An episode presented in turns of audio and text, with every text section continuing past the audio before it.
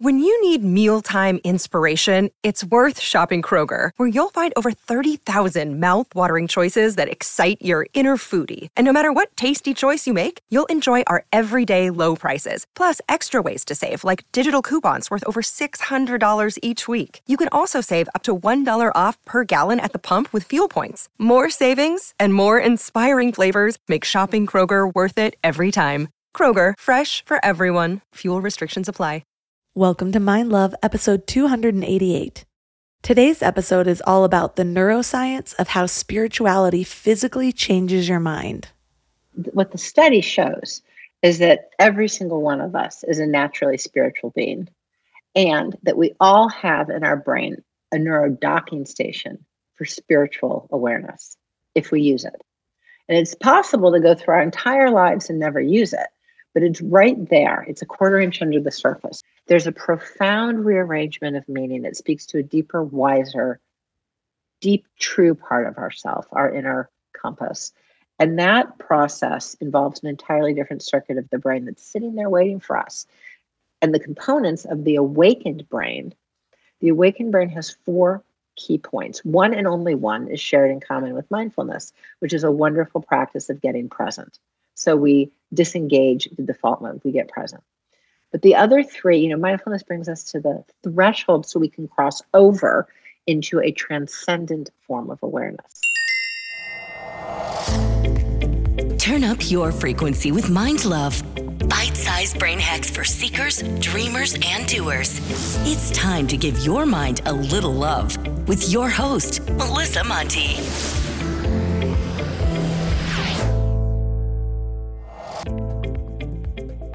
If this is your first time giving your mind a little love, don't forget to hit the subscribe button. Mind love is a habit, and the more you give your mind that love and intention, the better you'll feel about yourself and your life. Plus, it's really a win-win because more subscribers means Mind Love attracts even more amazing guests to bring you their wisdom. So don't forget to subscribe. Have you ever felt a deep sense of inner peace after meditating?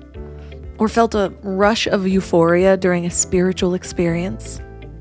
Isn't it interesting how something as intangible as spirituality seems to have an almost tangible effect on the physical selves? Well, what if I told you that evidence of spirituality isn't so intangible after all? If you have a spiritual practice, you probably already know that it can change your mind. Just having a belief in something greater than yourself can lead to changes in thoughts, emotions, and behaviors. It can make you more optimistic, more hopeful, and more loving. But here's where things get really interesting. A connection to spirit can actually create physical changes in our brains too. There have been some fascinating recent studies in neuroscience that suggest that spirituality can actually alter the composition and the structure of our brains. So it's not just that we believe in something hopeful and therefore we are more hopeful. Those changes in composition are creating the conditions for new thoughts, emotions, and behaviors. So let me tell you about some of these changes. People who have a spiritual connection have been shown to have increased gray matter density in areas of the brain associated with self-awareness and empathy. They've also been found to have altered activity in brain regions involved in stress response and addiction. So in other words, spirituality actually impacts our neurobiological makeup. How incredible is that? When I was 20, I remember reading The Secret for the first time. It was recommended by my manager at my first salaried job. A few people on the team were all in. A few were total skeptics. And I remember landing somewhere in the middle. I thought, well, what's the downside? That I'm naturally a little more positive? Whether or not I am magically attracting opportunities and similar energies, isn't that just how attraction works on a practical level? There's a reason certain types of energies are attractive. They're smiling and welcoming, so people just naturally want to draw nearer to them. So what's the worst that can happen? Looking back, that's how I approached a lot of new mindset tools in my 20s. Maybe it works, maybe it doesn't, but can't hurt to try. The upside was that I was always willing to try new things. But the downside was that it became really easy to lose the habit if I wasn't 100% sold on it. That's why whenever I'm embarking on some big new behavior change or life path, I always make sure to surround myself with evidence that it works. That way, I'm always reminded of everything I have to lose if I throw it all away. And that's why I am so excited about this episode today, because it turns out the changes that we experience aren't just the placebo effect. We're not just convincing ourselves to be more positive. We're actually creating physical changes in our brains. And there are a lot of scientific studies to back this up, which we'll get into. Our guest is Dr. Lisa Miller. She's the New York Times bestselling author of The Spiritual Child and her new book, The Awakened Brain. She's also a professor in the clinical psychology program at Teachers College, Columbia University, where she founded the Spirituality Mind Body Institute, the first Ivy League graduate program and research institute in spirituality and psychology. So 3 key things we will learn are the surprising clinical evidence for how spirituality protects our mental health, how our own states of mental health pass down to our children, and how spirituality is 29% inheritable, and what factors create the spiritual connection necessary to physically alter our brains. We're all here just trying to live our best lives, right? And while you're here listening to a podcast, you might feel like you're on the right track, but then you visit family, or you have a work deadline, or something unexpected comes up, and you're all stressed out, and it feels like all the work is out the window. That's why it's so important to consciously curate what you can control, like who you surround yourself with, what you watch, what you listen to. So I'm going to add another podcast to your toolbox, the Dr. John Deloney Show. He has a PhD in counseling and has been sitting with hurting people for 20 years. He shares practical advice for everything from how to connect with people, how to face depression, overcome anxiety, and learn just what it means to be well. But what's really cool about his show is you can even leave a voicemail or send an email, and he'll address your topic or question about mental or emotional health on the show. So no matter what you're going through, the Dr. John Deloney Show is here for you. Listen to the Dr. John Deloney Show wherever you get your podcasts, or follow the link on the website.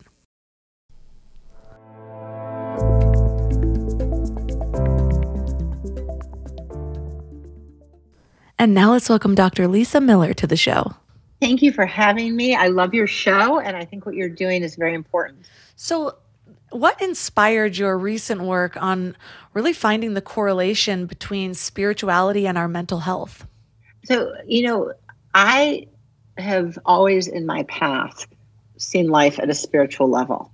And so it actually for me went the other way around. When I became a clinical psychologist, and before that as a psychology major and getting to know the field, I kept waiting to hear about the spiritual dimension, and nothing was said. And it didn't make sense to me. I mean, in the United States, a lot of people, 70% of people have a deep spiritual core, and mental health had nothing to say about it.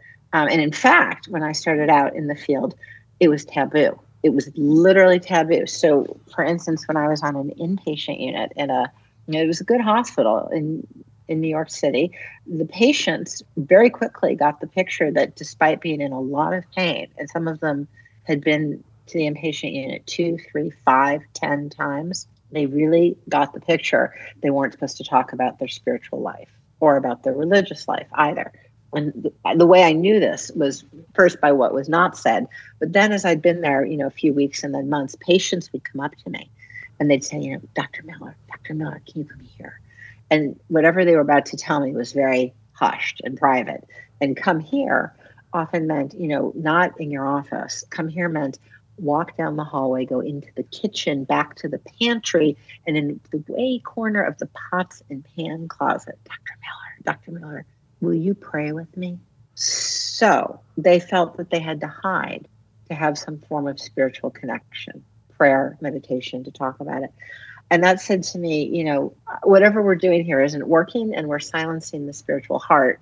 So let's put this all back together again. Let's realize our deep spiritual nature as a way through suffering.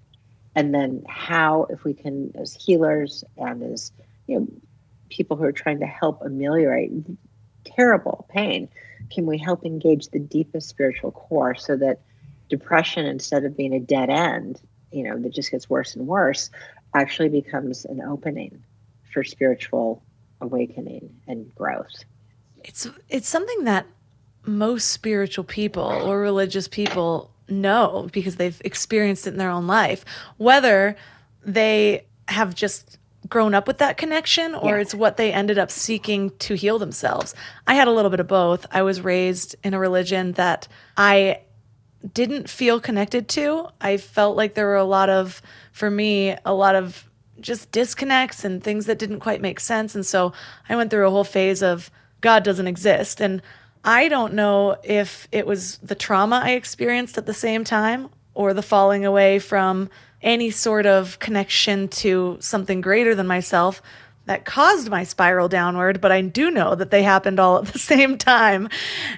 Maybe the trauma got me to question it. Maybe I kind of dove knee deep into the trauma because I was separating myself from that, whatever it was. Even in AA or Narcotics Anonymous, there's a lot of people who have no spiritual connection and then they find it there. And that's what sort of helps them find the sobriety.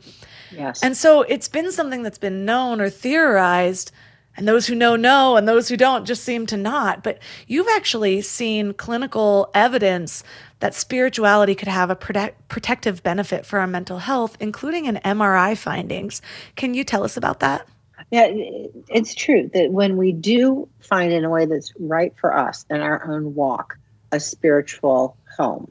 I mean, it could be that it means walking down the street to another religious tradition. It could be the same religious tradition led in a different way. It could be that we find in our path we're spiritual, but not religious, that nature is my cathedral, or there's a way of being in the world with one another, relational spirituality. So whatever our walk may be, when we have a clear connection to our spiritual heart, and when we see life through what I call an awakening of our natural spiritual brain for awakened awareness, that we move through life in a very different way.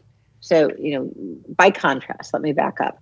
Most of us go off to school and we learn in school, you got to figure out what you want, set your goals, go after them and achieve them. We learn a really sort of a beeline to set a goal, here's your skills.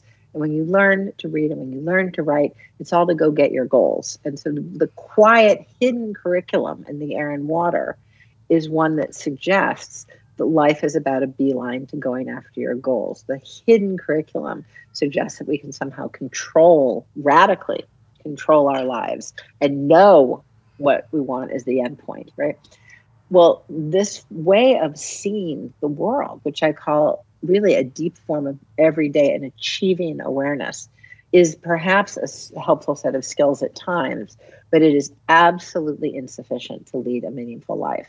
And in fact, it doesn't even square with reality, because how often is there really the case that humans have radical control? I don't know, 1 in 5, 1 in 10 of moments we can really control something. You can't control traffic. You can't control the weather. You can't control what the guy on the street just said to you.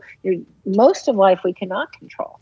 And so a deeper alignment with the true structure of life is to stop asking constantly what I want, how am I going to get it? I didn't want him to say that. How could he have said that? That wasn't what I wanted. I didn't get this into this school or this job or this guy. I didn't get what I wanted. Leave that conversation behind and welcome ourselves to change our conversation with life into, what is life showing me now? How remarkable that guy on the subway just said that to me. For 10 years, he didn't say it to me, and he didn't say it to me the next day. What is life showing me now? Wait a minute. I didn't get what I wanted. Instead of, why is life doing this to me? Why don't I ask, what is life doing for me? What is life revealing? And very quickly, whether our word is higher power or the force of nature through life, or I use the word God, whatever our word for this loving, guiding presence in life, we start to take up a dialogue. And that's a dialogue instead of pretending we control life. It's a dialogue that makes life much more of an expedition. It really makes life a quest. And every day is, if we're really paying attention, really an amazing surprise. If we really pay attention, like, what did that guy just say to me? Why is it I haven't seen her in 5 months? And today I was just thinking of her and here she is. And what did she say to me about my child? Maybe I should listen to that, So life is so abundant with direction. It's almost like we're, if you think of a sun as having rays, and we're all rays from the sun, one source. And we show up for each other. We're like, I actually think of who we are to one each other as guides or trail angels. We help each other along. But we're all sort of part of this beautiful divine symphony, helping each other along, unless we don't pay attention to each other. And that would be quite a loss. I am going through one of those guiding periods now. I often share with my audience that the more that I bring awareness to that guidance, like actually recognize it as valid rather than just pass it off like, oh, what a weird coincidence, or, you know, which is what most people do. They're just like, oh, how funny that happened. How funny I was just thinking of you and you called me, whatever it is. But instead I'm like, yes, I'm on the right track. Like I'll give it this mark in my life, make it a core memory so that I know it's like a part of my deeper knowing, a part of my connectedness to others. The more that I open myself up to that, the more I feel like I receive that guidance, because it's like having a gratitude practice where once you start deciding that you're going to name things that you're grateful for, then you start to notice things during your day that you're grateful for instead of what your mind wants to do. Notice what you don't have, notice what you still need. And so in this period of life, just in the last couple weeks, I'm interviewing you on this idea of how spirituality affects our mental health, but really that connectedness to something greater than ourselves, how it's so important for our well-being. Dan Siegel, who is talking about this idea of interconnectedness and basically how when we're limiting to our sense of self, we're missing out on this whole other dimension of reality and how that's what we're meant to be. And that heals our mental health and things like that. Richard Lang, who talks about the Headless Way, and it's more of a philosophical practice of expanding beyond your sense of self. And then Lynn Twist, who actually talks about the nitty gritty of getting out there and advocating to focus on your purpose on something larger than yourself. And I'm like, okay, universe, God, source, I get it. You know, like that's what I'm going through. And it's at a time where I'm building a family and move to a new town, and really realizing how much my happiness, I want to say depends on, but that's not the right word, is just completely interconnected with community and with really that connection that I feel versus the goals that I've been focusing on for the last however many years. And so thank you for being a part of that guidance. But you actually talked about how you did this study on and actually scanned brains, MRIs, showing that there were red spots larger in spiritual brains, showing that the spiritual brain was healthier and more robust than the low spiritual brains. Can you walk us through that study?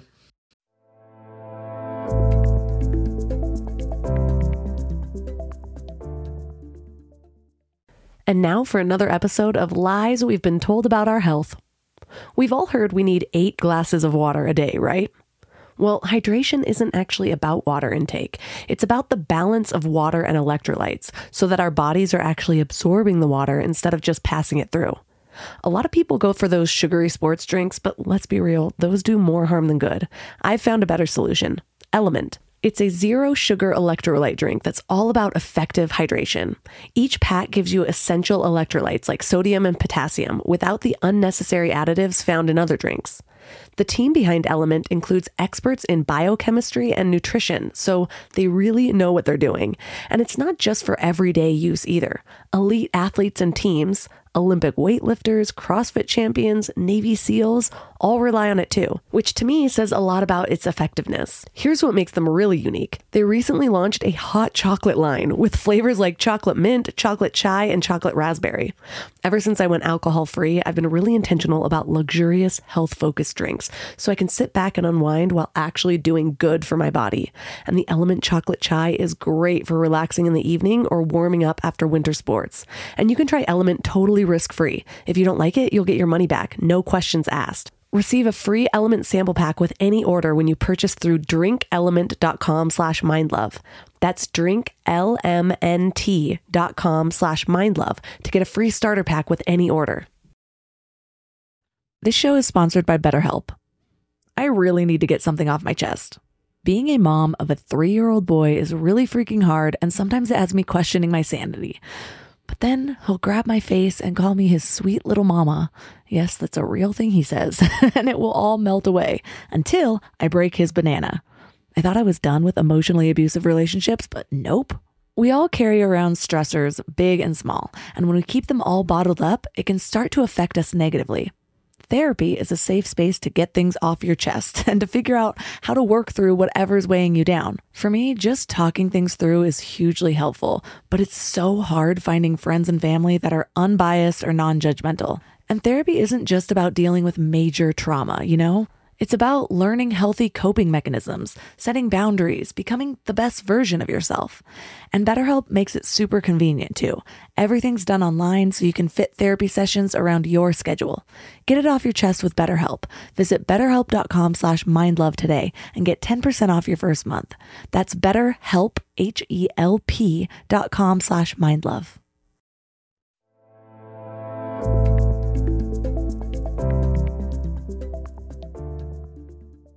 Can you walk us through that study? Sure. And in fact, you're so right. I mean, what the study shows is that every single one of us is a naturally spiritual being, and that we all have in our brain a neurodocking station for spiritual awareness if we use it.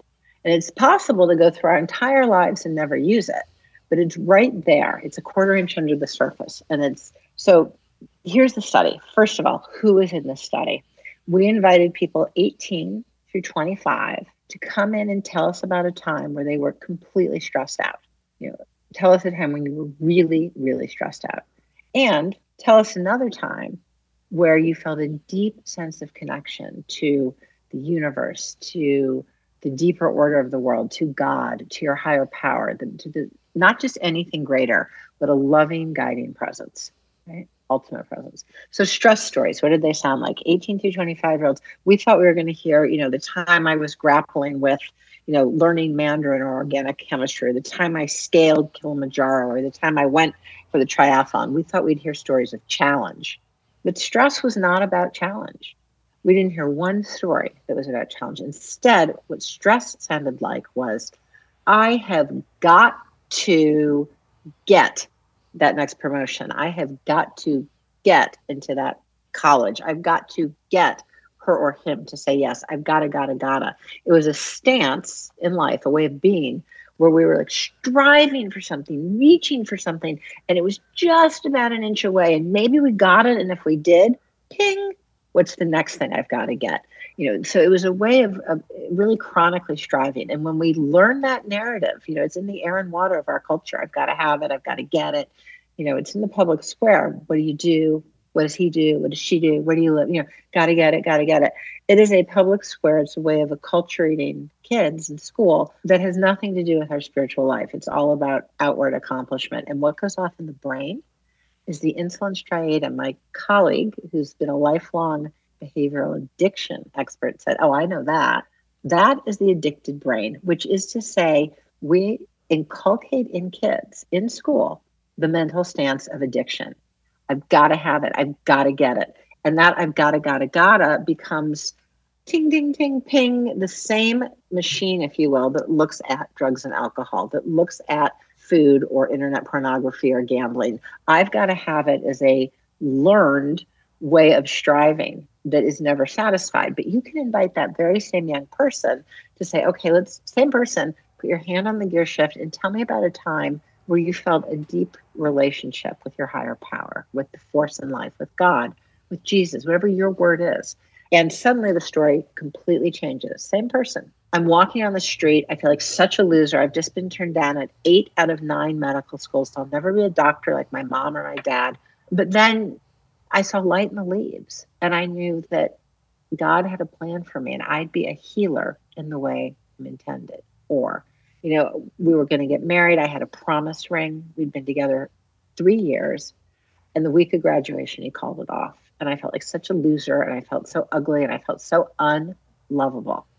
You know, but then I went home, and sitting by my grandparents at their house by the lake and feeling their love, I knew I was loved, and I felt the love of life itself, and I knew I'd love again. There's a profound rearrangement of meaning that speaks to a deeper, wiser, deep, true part of ourself, our inner compass. And that process involves an entirely different circuit of the brain that's sitting there waiting for us. And the components of the awakened brain has 4 key points. One and only one is shared in common with mindfulness, which is a wonderful practice of getting present. So we disengage the default mode, we get present. But the other three, mindfulness brings us to the threshold so we can cross over into a transcendent form of awareness, where we suddenly can see into a deeper layer of life. And there, what happens? Well, the bonding network comes up online, and we know we're loved and held just as children in the arms of our parents. We move from a very narrow, I've got to have it top-down dorsal, to a broader bottom-up ventral attention network. And life is bigger. And many people say this brand new opportunity, it just pops. We are guided, loved and held, guided. And the fourth network is the parietal puts in and out hard boundaries, which means that we know that, we are sitting here at this GPS coordinate, and that person we love is at another GPS coordinate, or I am here, I'm a point and I'm a wave. I'm here as one person in my particular, zipped up by a bodysuit. And at the same time, we're part of this family of life. We're part of this field of creation. So we're never alone. Loved, held, guided, and never alone. That's not a belief. That is the seat of awakened awareness. That is the seat, the neurodocking station of our awakened brain. And when we use our awakened brain, we can literally perceive, feel, know that life is in fact one of deep dialogue. We are loved, held, guided, and never alone. There is a sense in which, even if I don't get what I want, and in the book, in The Awakened Brain, I talk about not being a parent, which is, it's not a selfish thing to want. I wanted to be a parent. But it was only when I started to engage my awakened awareness that I really found the path forward for what was our journey. So this is the only way that I've seen through the lens of science to realize the fullness of what our life can be. Life is bigger and better, and it is not what we want. It is 10,000 times better than what we want if we use our awakened awareness. I can just see so clearly the timeline of my life. I was really successful in school. I was a high achiever in school, in AP classes, always getting straight A's, finishing quickly. Like, I prided myself on that. And it was always so interesting to me looking back, before I could see that greater picture, how quickly in college, after a couple traumas, how I spiraled into every addiction that was available to me. I had a really severe case of bulimia. I was drinking too much. I was doing party drugs, just being online, like every addiction. It's like I would hyper-focus on anything that would just allow me to escape from reality. And I looked at that as part of ADHD, because I'd focus on things in general, but I'm like, well, why am I focusing on all the things that clearly aren't making me happy, but it's all I'm running to? And so for me, it was in my mid-20s where I ended up in a situation that at the time felt like everything was stripped from me. My whole life was ruined, something that could never be taken back, that was going to be with me forever. And I had to shift that. I had to see, and it's my greatest message now, what I'm always sharing when I'm on this show, when I guest on other podcasts, is I used to see these limitations that were put around me as barriers, as things that were no longer available to me in this life. And when I started to view them as guideposts steering me in a direction towards my higher purpose, that's when all of a sudden I could see clearly. I'm like, yes, it stopped this pattern. It stopped where I thought I would go. Maybe I would have had a good job, but been mediocrely happy, chasing the wrong things forever. But instead, the universe put this block right there, and I had to find a different way. And in finding that different way, not only did I find my own personal healing, but I found Mind Love. I found a way to share it with other people and make it bigger than myself. And I loved your story of your fertility journey, and how you shared a story of a plump, juicy worm, and how that was your moment of realizing that you were guided. And I feel like stories really help people to ground in the information. Can you share that? Yes. It's, in The Awakened Brain, I talk about what was an excruciating journey. I mean, it was so painful for my husband and I. It wasn't 5 days. It was 5 months. It was 5 years. 5 years from the time we were 30 to 35. We'd gotten married when we were relatively young. We were 25, and we'd been hanging out, having a wee of a time. And finally around 30, it's like, we want to have a family. Again, this illusion of control. I would like to conceive a child now, command control. And so we actually took a vacation, right? We went to the Caribbean and thought, oh, we're going to start our family. And came back from the Caribbean and there was no baby. And thought, well, who gets one for one? So we took another vacation, went out west, came back, no baby number two. And I thought, well, you know, so it became 6 months, 10 months, then it became a year of no baby. And I started to get this horrific creeping feeling in my heart, like, what if we can't conceive? I mean, you know, he had the job he wanted and we were living the way we wanted, but what if the one thing that really matters to us in our path to become parents, we can't do? And it tipped off, you know, I'm a scientist. I started researching infertility doctors, right? And I couldn't even bear that I was going into the office of an infertility doctor. And I'm only 30 and everyone else is in their mid 40s. And, you know, I basically, we did the basic infertility stuff, IUIs, and still no baby. I thought, oh no, like what if there's really a problem? Well, I just have to find a better doctor. So I found, you know, I researched, and I found the best doctor in New York. And then when that didn't work out, I found the best doctor on the East Coast and just ratcheted up the research and still no baby. And as this started to intensify, you know, IVFs are pretty invasive and I had like 6 of them and, you know, they weren't working. In my heart, my deep inner wisdom, that whisper in the heart, I knew I was in the wrong place. I knew that for us in our journey, we were in the wrong place and that this wasn't about medicine per se. There was something else going on. And as I finally started to get that picture, these beautiful synchronicities started showing up. Synchronicities, these guiding, some of them were simply saying, you know, I'm here, life is buoyant, you're loved and held. Some of them were very clear and guiding. You know, my mother called out of the blue and said, I just wanted you to know our neighbor adopted the most beautiful little boy. He's so sweet. Just wanted you to know. So the synchronicities really are, beyond a shadow of a doubt, our guidance if we pay attention to them. I think they're sort of God sort of pulling us. Hey, you know, little nudge, little tap. Hey, you know, pay attention. And if we don't, it's not the end of the world. They just come back louder. I think synchronicity, this dialogue with this loving, guiding universe is what I came through this journey to realize the way forward. And the synchronicities were extraordinary. So after one failed in vitro, I'm sitting on a bus, and this is in New York, and I'm feeling very depressed. And I, you know, perhaps a little bit self-involved, depressed and self-involved. And I'm sitting in the back of the bus, empty bus, and this gentleman who's quite unique gets on the bus, and I think, ugh, no, you're not. And he starts walking towards me. And I thought, ugh, you know, like today of all days. And he passes 11 seats, and he sits down right beside me. And it's, you know, I'll confess, it was, I experienced it as intrusive and annoying. And there he was right beside me, this quite unusual gentleman. And then he looks over and he says, you know what, miss? You look like just that type of mom that would go all around the world adopting kids. Do you have lots of kids that way?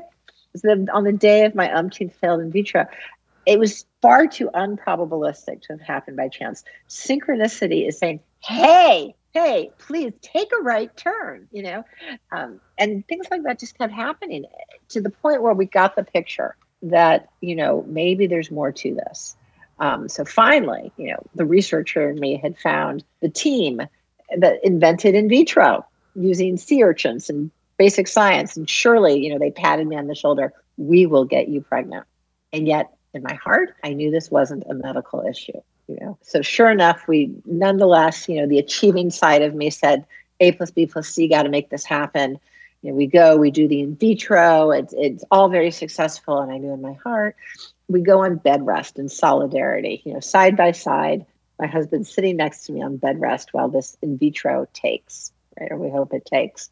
We turn on the TV at this sort of, you know, we splurged on a nice hotel. It was our special in vitro bed rest hotel. And there's only one channel on the entire TV at the overpriced hotel. I mean, how could there be one channel? And so my husband gets irritated, starts, you know, slamming the remote on the bedstand and goes over and pokes the TV, and there's still only one channel. So here we are on bed rest with our in vitro and the what's on TV, a interminable 4-hour documentary of an orphan, a street boy who's living in a garbage dump. In the documentary, you know, they pan the garbage dump, heaps and heaps of trash. And through a translator, this little boy says, I don't care that I live in a garbage dump. I don't care that I can't go to school, but it hurts so much to not be loved that I sniff glue to make the pain go away. And my husband looked at me and he said, there's a child out there for us. Like, we had in that moment really finally realized that we created our own misery.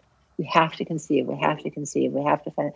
Here was this child saying, there's nothing in the world I would have wanted these past years more than you to be my parents. And I'm living in a garbage dump. And I don't even care that I'm surrounded by trash in this foul, environment. I just want to be loved. And all we wanted to do was love. And finally, we got the picture that love is of the heart. Parenting is of the heart. It's love and commitment. And everything shifted. That was the type of synchronicity that was so clearly, that was full blast. There's a child out there for us. All he wanted was to be loved. And that's all we wanted.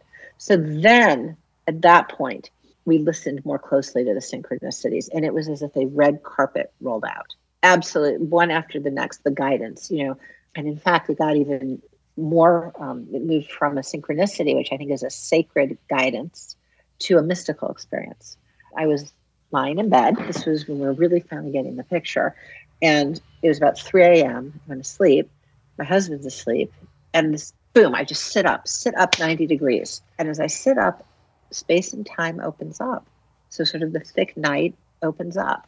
And it's this sort of numinous quality. And there's an opening of time and space. And this very profound presence, a very sacred presence says, if you were pregnant, would you adopt? And in such a sacred, direct moment, it's a profoundly honest moment. I said, no, I wouldn't. If I were pregnant right now, I would not adopt. Very gently, space and time closes up. It's quiet. I look over. My husband's missed the whole thing. He's cold asleep, stone cold asleep.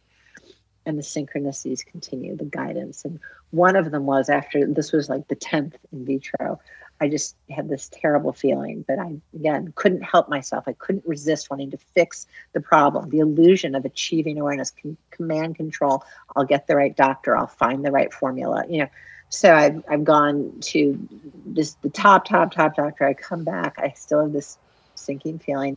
And right in front of my front step, again, never in the years before, never in the years after, that day on my front step, there was a little tiny smear of something moist. I didn't know what it was.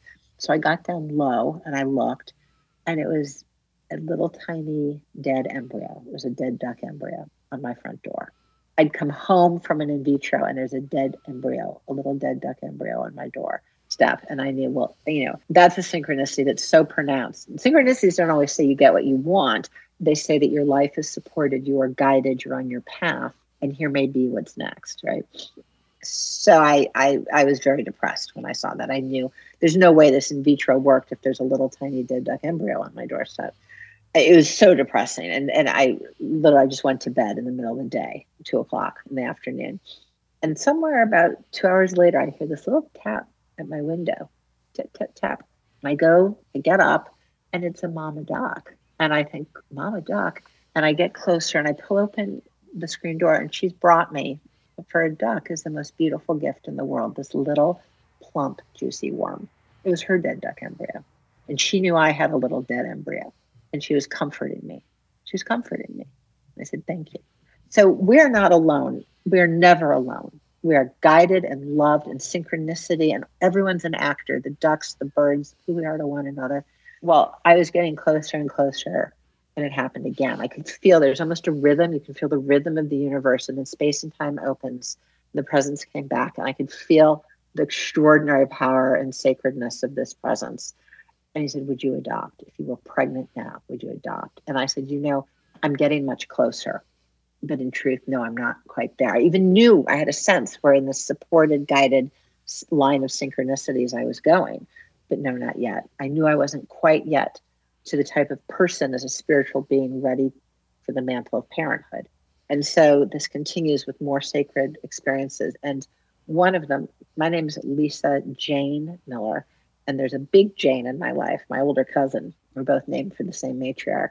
And she called me, and she talks to me like the way a big cousin or a big sister does. She's like, hey, little Jane, I hear you're still trying to get pregnant.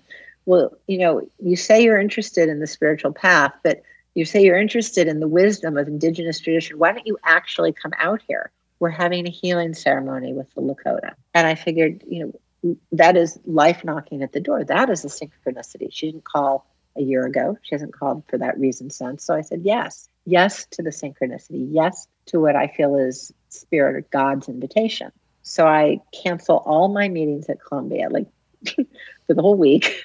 And I book a ticket and I go out to Sioux Falls. And I'm out there in the Midwest where I actually had grown up. And I, in some sense, was home, but I felt like I'd shown up, having been sort of like an absent or a bad child of the Midwest, that I hadn't cared for the land, or I hadn't, so I was back. And attending the healing ceremony of the Lakota, the chief stands up and with tears in his eyes, pounds his heart. He says, my son, and his eyes just well with love and tears, my son who I adopted. And I thought, well, that's quite a message, right? This deep, overpowering love, my son who I adopted.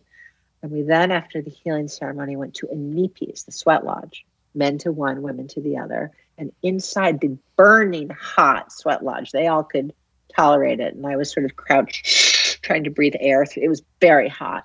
The medicine man's wife says, why have you come? And she turns to the first woman. All the other women were members of the Lakota community. And each woman in her turn say why she had come to the healing ceremony and now to the sacred sweat lodge. And the first woman says, my son is not coming home. I'm worried for his wife. I'm worried for his kids. I'm worried for the family. And the next woman says, my son is 14. He's starting to use drugs. I'm worried about him. My son. And we get to Big Jane. And Big Jane by my side says, this is my cousin, little Jane. She has come looking for her child, and I'm wondering if we can help her. And for the first time in this journey of 5 years, I knew I was in the right place. All of those top doctors, all of that research-driven hysteria, I knew I was in the right place. And the women looked at me in the eye and said, yes, they knew too how life really unfolds. And so we then did a prayer. And when we prayed, it was so powerful, Melissa, because we prayed for each other in each other's story. But there was also this deep felt sense in which we prayed for the we of us, like the superordinate, we'd instantiated a oneness, a group, the collective spirit. And we prayed for that to Wananichi, who's God. And it went up, and I could see it again in my mind's eye, the numinous go up through the top of the Inipi. So after 5 years of tears and failed in vitros and deep pain, but a journey of awakening to the loving, guiding presence ushered through synchronicities, we got a call. And to this day, it moves my heart deeply. The call came that night. I was asleep in my bed near the Lakota community, and it came into our home machine. And the message was, we have found the Miller's child. We know that Mr. Miller wanted a girl, and there's many wonderful girls, but this is the Miller's child, and this is a son. And we're praying for sons. That was way too unprobabilistic to have happened by chance. Praying for sons, and that night my son came. They found the Miller's child. I got home. I couldn't wait to get home. A video's there. I can't wait to play the video. I look at the video, and here's this bright, shining spirit. And he's all the way across the world. He's north of St. Petersburg, Russia.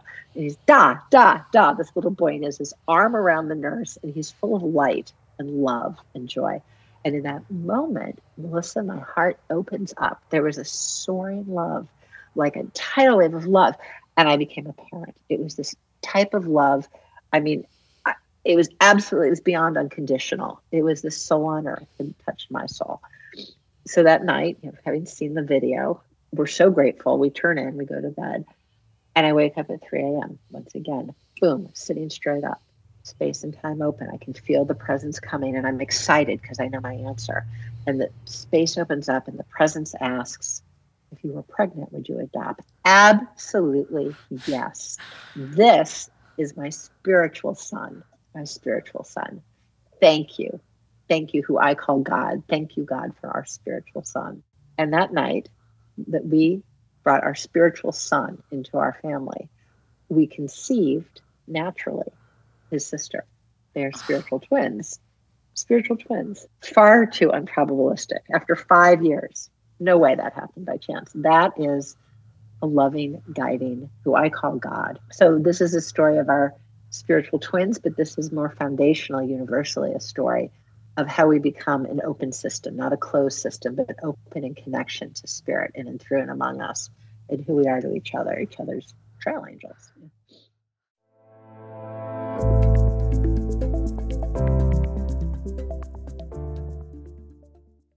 I'm constantly sharing with my clients to stop searching in life and instead start aligning.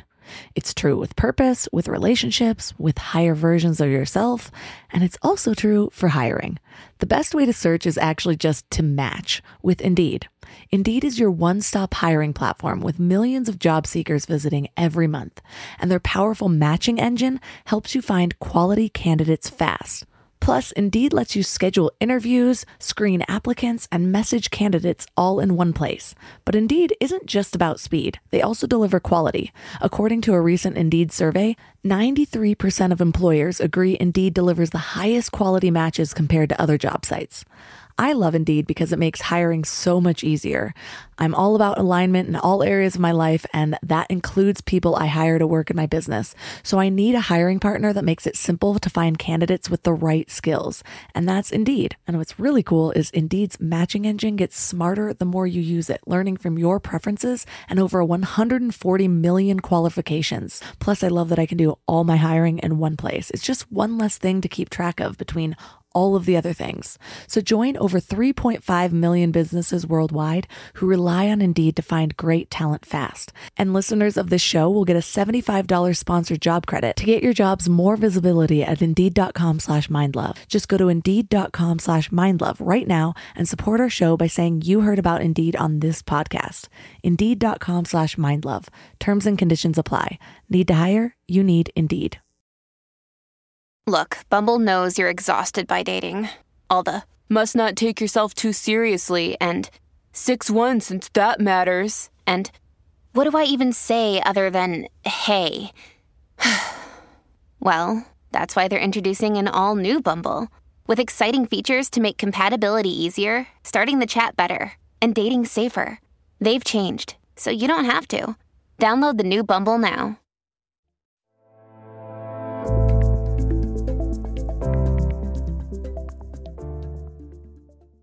That might even be the most powerful story I've ever heard. It's just every detail in it is so engaging. And it's funny that even the word choices you were using, I said I was just talking to Dan Siegel this morning, and you said the me and the we and that collective spirit that you had with the women, that's something that he coined was mui. He kept referring to mui, and it's like that really getting in touch with that me and the we. And as you were speaking, I was just having these visualizations of my own family and the ways that we've been striving outside of ourselves. And one of the things that I'm going through right now is we moved up to Big Bear and we rent right now because we have been unsure where we wanted to really land, but we did want to own. And so we own pieces of land around Big Bear and other places. And that's kind of our sense of security while still allowing us the fluid, being able to move and not really being tied down to one spot. But maybe it's the nesting period I'm going through, but I all of a sudden want to own a home so bad. And I'll admit, in the last couple months, I've just been like, I'll go to a friend's house that has a beautiful home. And my higher self knows that in that moment, that is something I should feel gratitude for. It's like, you know, I'm grateful that I have access to this. This is just being in contact with these people. We are a we at this time. This is for all of us. And my lower self, though, goes into like, I wish I had this. I need to have this. I need to have this now. And it's been stressing me out. Like, it can immediately put me into this state of feeling like I don't have control or I don't have options. Really the mindset of lack or scarcity, which doesn't even make sense. I could easily sell this piece of land to buy a home. You know what I mean? But it's just that mindset and that which part of my energy I'm deciding to focus on. And is it the stressful, what I don't have, or is it the what's next for me? How can I be open to the guidance? Because what I want to will into existence might not be for the highest purpose. It might not be what's meant for me. And so what if I just let go of what I think I should have in this moment? where would that lead me to? And given that I'm bringing children into the world at the same time, my seeking has shifted. And so I'm able to do it in one sense where so much of my seeking before I had my baby was about me. It's like, well, how can I better my life? How can I feel good in this moment? Which, yes, there's something to be said for that. But in the last couple of years, I've felt these profound shifts in my spirituality and my sense of connectedness because it's not just about me anymore. I know that the choices that I'm making, I stopped drinking about 500 days ago. I've been praying more. I've been just diving into books to learn from people like you and letting them integrate. Whereas before I used to just go book to book to book and like, what else can I pack in? Like I'm trying to level up my character. And now it's like, okay, I just experience this knowledge. Who am I now? And can I let myself be so that I feel the changes? Motherhood is spiritual awakening. You know, the male model is that you go to the top of a mountain and you just sit there, right? Like an aesthetic monk. The female model of spiritual awakening is motherhood. And no matter how the child comes, whether it's through our body or through adoption or through marriage, it is, in the very best sense, an ego death, that we can't control everything. And we can't, you can't control this little person, right? But that the child is like a beacon of spirit. You know, I would find that with my kids, I can't get your socks on and you're not getting in the car. And now we're late in terms of what we humans all put our heads together and thought was the time. But actually, the time we showed up due to all of your socks and not getting in the car and your back bend, not wanting to get in the car chair, we actually got there at the right time. The child is a direct pipeline to God, the direct pipeline to spirit. And so many times, I'll share with you just a sweet story. We're in the grocery store. And at this point, my youngest, Lila, was about, 20 months, maybe two. And she picks up this bizarre dish we've never had. It's mushroom stuffed with crab meat and throws it in my cart. And I thought, ugh. But I thought, well, but maybe the baby knows, right? So we get home and I have the usuals, milk and, macaroni and cheese and tacos and mushrooms stuffed with crab meat. And who should call but my mother and said, surprise, I'm in town. Do you mind if I come for dinner? So the child's connected to everything. And what they simply do with their actions, they're actually connected to the flow, the deeper flow that we might experience as guidance. They just act it out. They're a complete extension of spirit. They just act it right out. So if they're making you late, they're actually helping us to get there at the right time. It might not be the time we agreed on with other people, but it is the right time. Maybe there's a synchronicity where you run into someone because it's that moment. Maybe there's a way in which you missed something adversive because you were so-called late. But the child is dialed in, and I have never seen the child not be dialed in. Even my son, we were at a party once and he did a beeline. He ran, he wouldn't connect. He just couldn't stand it there. He wanted to run right out of there. And the only other time he did it was when I took him to visit a school and he didn't like it and he ran right out. Well, in both cases, that was not the school for him and that was not the crowd for him. They're pure and they just act right out the truth. They are a moving symbol of truth. Just the other day, I had this moment because I told you how in my 20s I had all sorts of addictions. And so a lot of my growth has been healing one at a time, even from, alcohol, drugs, Adderall, bulimia, even nail biting. It's a form of self-mutilation, and it was a problem I dealt with forever. And the last one that I still am working towards, I've tried a number of different things. I have really good streaks of time, and then I fall back into it is doom scrolling, as I call it now, but just really a great term. Obviously, that's treasure. But yeah, and just being on social media and it's difficult. It's might be even more difficult than food because, with drugs and alcohol, you can just choose not to have it in the house. With food, you still have to eat to survive. And with my business, so much of it's online, and so I can easily justify it. But I can also very easily get sucked into it. And I'm like, what am I doing? Like, I'm supposed to be spending time with my child. And every time that I pick up my phone and I look distracted, all of a sudden he is not happy about it and he will do something.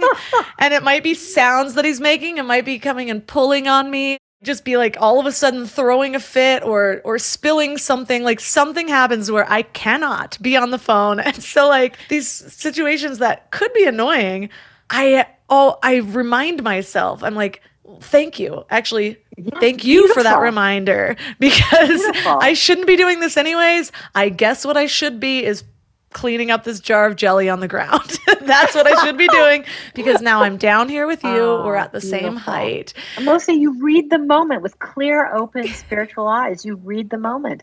It is a very strong invitation to come down here intimately with me. It's beautiful. You read it clearly. I mean, he's a little ambassador. Children are ambassadors of source, of who I call God, of the spirit. They are absolute ambassadors. And they are our guides and teachers in just this beautiful way you so graciously shared. You know, it's magnificent when we hear them and see them the way you so clearly did. Yeah. And even this morning, I have a flight early tomorrow. I was trying to change my seat. Long story short, mine and my child's seat got split up, and then it wouldn't let me connect it. So I'm actually stressing out because I'm like, I can't sit far away from my 1.5-year-old, you know? And so I'm like calling Delta Airlines and I can't get a hold of anybody, and it keeps misreading me, and I'm actually getting angry, and I'm like yelling at the automated system. I'm like, why can't you understand me? And he just comes over and puts his head on my lap and he goes, Mama, hug. And I was like, and immediately all this stress just disappeared. But the little child, love, guided, held, and never alone. We for the child and the child for us as moms. I mean, this is why the child is an emanation, ambassador of God, and they help us heal beyond, you know, just in the perfect places. That's our next step. And the work that we do to find this connectedness and this spirituality, you've actually found science that it is genetic, that even without physically teaching your child to do these spiritual things too, that it's passed down. And that's the last thing I feel like is really important to share with the audience. It's absolutely true, Melissa. Every one of us is born innately a spiritual being. Just we have 2 eyes, 2 ears, and a nose. We have an innate capacity for spiritual life. We see that through twin studies. We can see twins raised together, twins raised apart, and we find that about 1/3 of our natural spirituality is inborn, and 2/3 is how our parents or grandparents or community raise us. So we are all spiritual beings. And when we listen to the child, we can hear the voice of natural spirituality. And researchers have found this, you know, whether or not we are Hindu, Christian, Jewish, spiritual, but not religious, the child comes a spiritual being with their own voice. I would say it's from their deep spirit. Psychologists say implicit spiritual cognition. That includes the view, the perception. It's not just a belief that there's continuity of spirit or consciousness after death, unless socialized out of it. Little kids will say, you know, I saw grandma mom, or who is this woman with dark hair? And it, of course, ends up being your great grandma. Or, you know, I'll share with you when my oldest, Isaiah, we buried Pop-Pop, who was his great grandpa. The grandfather, you know, little Isaiah was graveside, and he looked at me and he looked at Pop-Pop's coffin and he said, Mommy, the body goes to the good earth. The soul goes to God. I hadn't taught him that. He knew. They come knowers. Our children are knowers. The other thing is just as they perceive, not just told or believed, they perceive continuity of spirit after death. They perceive that we can know things directly without having been told through our 5 senses. You know, we don't need to read it or have been told it verbally. We can tap into, you know, what I would call the consciousness field. All information's available in the consciousness field. Well, the child is born awakened. The child is born using their awakened brain.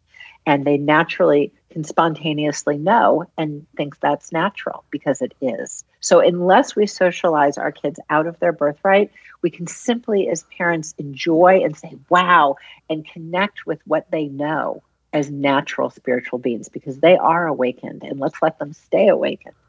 I feel like I just want to have coffee with you every morning. I would love it. Just this conversation is so enlivening. Well, maybe we'll do one all on parenting someday. We can talk about spiritual parenting. Because you are a spiritual parent. You are, Melissa, a beautiful spiritual parent. And you're an awakened parent with an awakened child. And it's a blessing. Well, for listeners who are just vibing with you as much as I am, there's so much in your book that we didn't even get to touch on. And yes, I would love to do another episode in the future.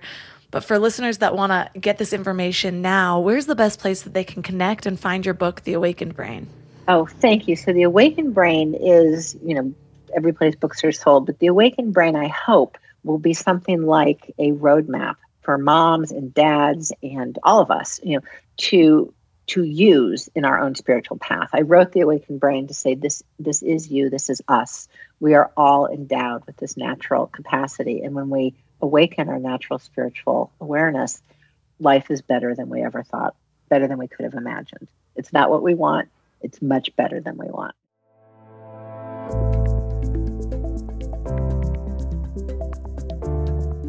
All the links for this episode will be at mindlove.com/288. Your challenge for this week is to start a spiritual practice or deepen an existing one.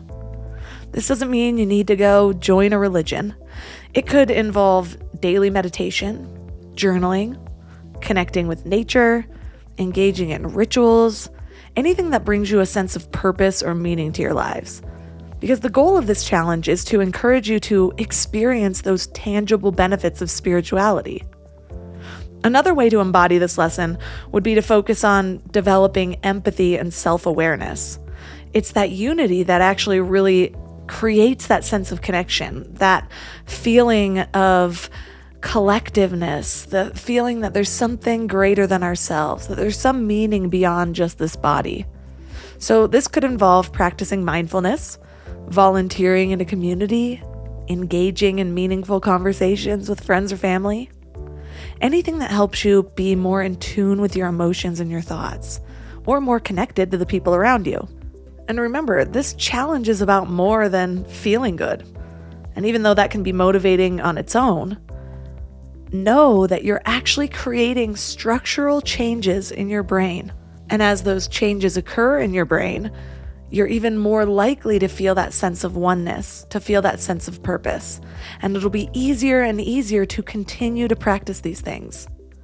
That's why oftentimes it's so difficult to get started. But once you actually have that deep-rooted practice or ritual, it's almost impossible to stop.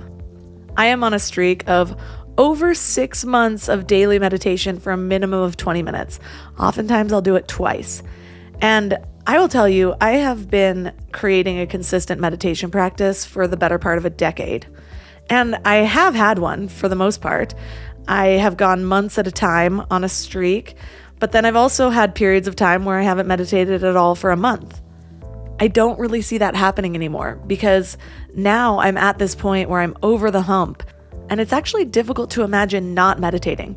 It is one of my favorite things to do. Now, when I have this urge to turn on the TV in the middle of the day or to do something randomly distracting, like scroll through social media, it's funny because I used to feel those pulls quite often and I'd have to snap myself out of it. Well, now that pull is more toward the meditation. I have this thought, maybe I'll turn this on at 3 p.m. And instead I'm like, it's because you're feeling exhausted and you don't want to engage in work. Why don't you give your brain a little rest? And it's my trigger to meditate. And that's just around the practice. There have been so many other changes in my life because of this. My ability to pause before reacting more often. My ability to observe my thoughts before attaching to them. Everything's connected. So I want to know how this goes for you. Reach out to me on Instagram at MindLoveMelissa and let me know how you are deepening your spirituality. If you found this episode helpful or you just want to share this fascinating information with somebody, tap the share button, take a screenshot, tag MindLoveMelissa and MindLovePodcast on Instagram. I absolutely love seeing how these episodes are impacting you guys, so feel free to share away. Also, if you haven't checked out the MindLove membership, it is my favorite part of my work right now. There are tons of masterclasses, both audio and video, to help you actually take what you're learning in these episodes and embody them. So if you don't have that spiritual practice, it could just be joining the membership and engaging in some of those masterclasses. And I've created them so that you can create a daily practice, spend 5 to 10 minutes a day doing one module or one practice at a time, or you can do it all at once at the beginning of the month or whenever works with your schedule. So find out more information at mindlove.com/membership. I'd love to see you in there. And that's all for today. So thanks for giving your mind a little love today, and I'll see you next time. Thanks for tuning into Your Higher Frequency with Mind Love. Head to mindlove.com for a free gift to keep your vibes up until next week.